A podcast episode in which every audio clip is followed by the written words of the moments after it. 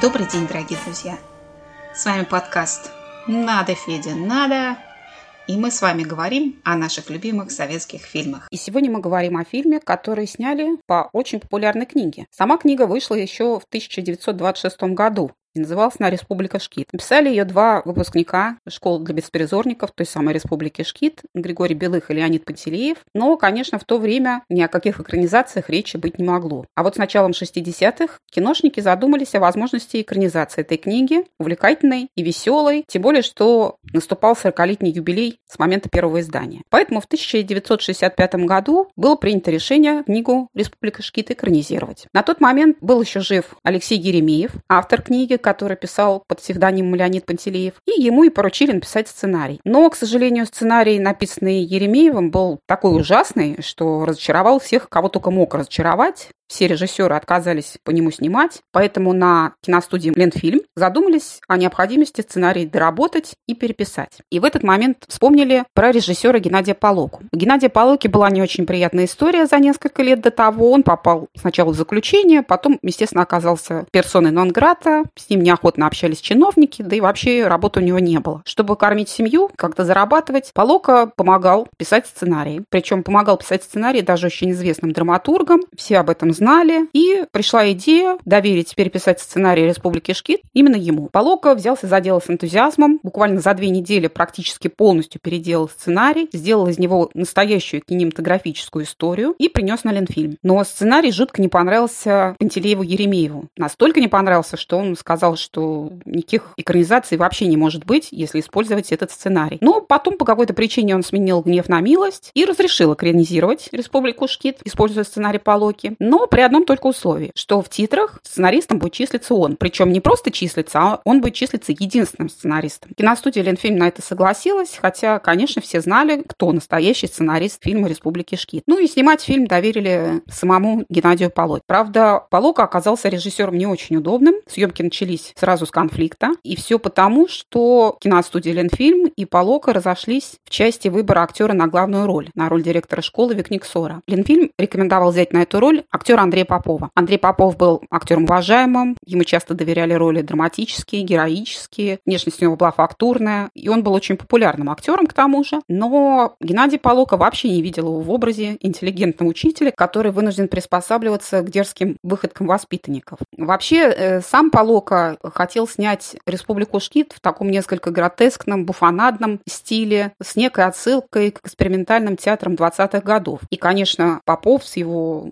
героическим амплуа, с его такой брутальной внешностью, он вообще не вписывался в эту историю. Зато сюда, по мнению Полоки, отлично вписывался Сергей Юрский. Но Юрского, который актером был уже тоже знаменитым, он уже блистал на сцене театра БДТ, поначалу утверждать не хотели, но Полока настоял, добился того, чтобы его утвердили, и таким образом главная роль, роль Викниксора, ушла ему. Его экранной супругой стала актриса Юлия Бурыгина. На эту роль тоже пробовались многие знаменитые артистки, но Полока никак не мог найти, не мог уловить вот тот самый образ, который ему был нужен для картины, и в конце концов предложил попробовать свою тогдашнюю жену Юлию Бурыгину, и в итоге оказалось, что она отлично подходит для этой роли. После того, как выбрали актеров на главные взрослые роли, стали искать юных актеров. Шкидовцев искали повсюду. Вообще, по задумке Полоки, в его фильме должны были сниматься мальчишки с самой разной судьбой. Поэтому его помощники отправились и в театральные секции, и в театральные кружки, и в театральные училища, и в интернаты, и в детдомы, и даже в колонии. И в итоге действительно юные актеры оказались очень разношерстными. Например, в роли цыгана снялся Анатолий Подшивалов, которому был уже за 20, он уже был артистом БДТ, Сандро Товстоногов,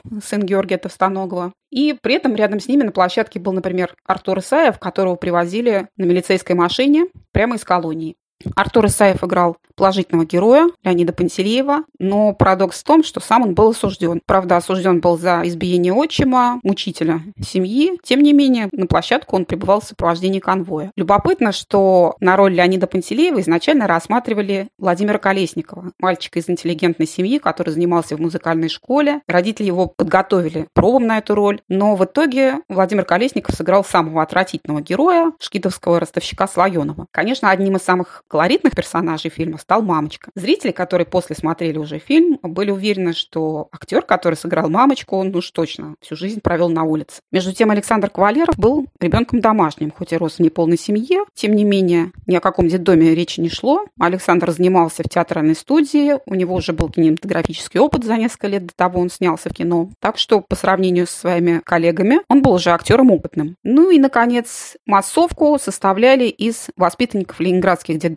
интернатов. Их буквально автобусами привозили на съемочную площадку по просьбе Полоки. Мало того, Полока, который вообще очень любил общаться с детьми и умел с ними общаться, всегда старался в такие дни затягивать смены, чтобы ребята, которые все время проводили время в интернате, могли как можно дольше побыть вне казенных стен. Мало того, в те дни, когда на съемках были массовые сцены с участием воспитанников детдомов, Полока всегда покупал угощения и баловал мальчишек деликатесами, которые, конечно, в детдомах интернатах им доступны не были. Единственную девочку в картине сыграла Виолетта Жухимович. На роль Тони Маркони пробовались разные юные артистки, но всех их смущало одно. На экране Тоня выглядела по-пацански. У нее была короткая стрижка, совершенно непривлекательная. Она носила вечно какие-то робы, какие-то рубашки, которые скрывали формы. И, конечно, юному красавицам не хотелось выглядеть на экране в таком образе. А вот э, Виолетта Жухимович, которая уже была четверокурсницей лгитмика к тому моменту, рассталась, без сожаления, со своими роскошными косами и снялась в фильме, и это стало для нее удачей, потому что после этого она стала мешками получать письма с признаниями в любви, да и самого Полоку заваливали обращениями, просили дать адрес Тони Маркони. Правда, Виолетте пришлось заплатить за успех, из Гитмика ее отчислили, но, к счастью, это было временно, и где-то через пару месяцев ее восстановили. К началу 1966 года, как планировалось, фильм был готов. Он получился двухсерийным, но когда его стали показывать худсовету, цензоры раскритиковали картину, потребовали вырезать массу эпизодов, и монтажеры взялись за дело. Геннадий Полок очень просил монтажеров, чтобы они оставили вырезанные куски, потому что так иногда нелегально делали. Но, к сожалению, не получилось ничего оставить. Все вырезанные эпизоды в итоге были уничтожены. В конце концов, из двухсерийного фильма получился односерийный, и его показали уже представителям МВД. Но и этот вариант раскритиковали, потому что милицейские чины, особенно те, кто работали с несовершеннолетними преступниками, сказали, что Республика Шкит – это не что иное, как пособие для малолетних хулиганов. Ну и, конечно, после такого приговора от милиции у картины был только один – путь в архив. И, возможно, мы бы и никогда даже не увидели Республику Шкит или увидели ее спустя десятилетия после создания, если бы не случай. Осенью 1966 года в Париже проходила неделя советского кино.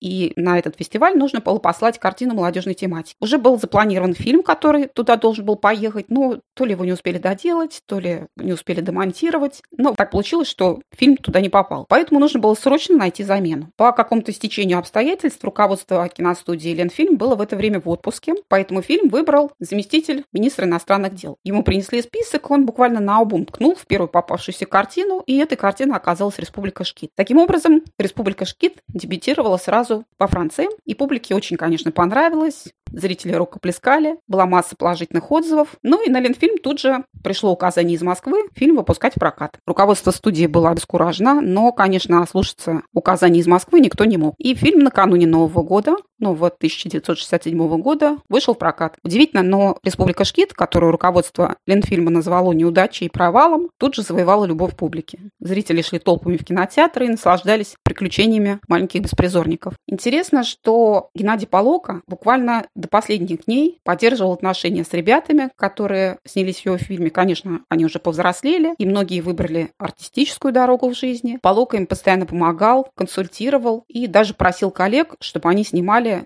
артистов в своих фильмах. И сами мальчишки, которые когда-то блеснули в Республике Шкит, несмотря на разные судьбы, очень хорошо относились к Геннадию Полоке и приезжали на встречи, поддерживали его до того момента, пока он не ушел из жизни. И на всю жизнь сохранили шкидовскую дружбу. Ну и завершая рассказ, я снова предлагаю вам присоединиться к своему блогу на Яндекс.Дзене «Клуб советские фильмы» и поговорить там о Республике Шкит и о других советских картинах. С надеждой на новую встречу. С вами был подкаст «Надо, Федя, надо!»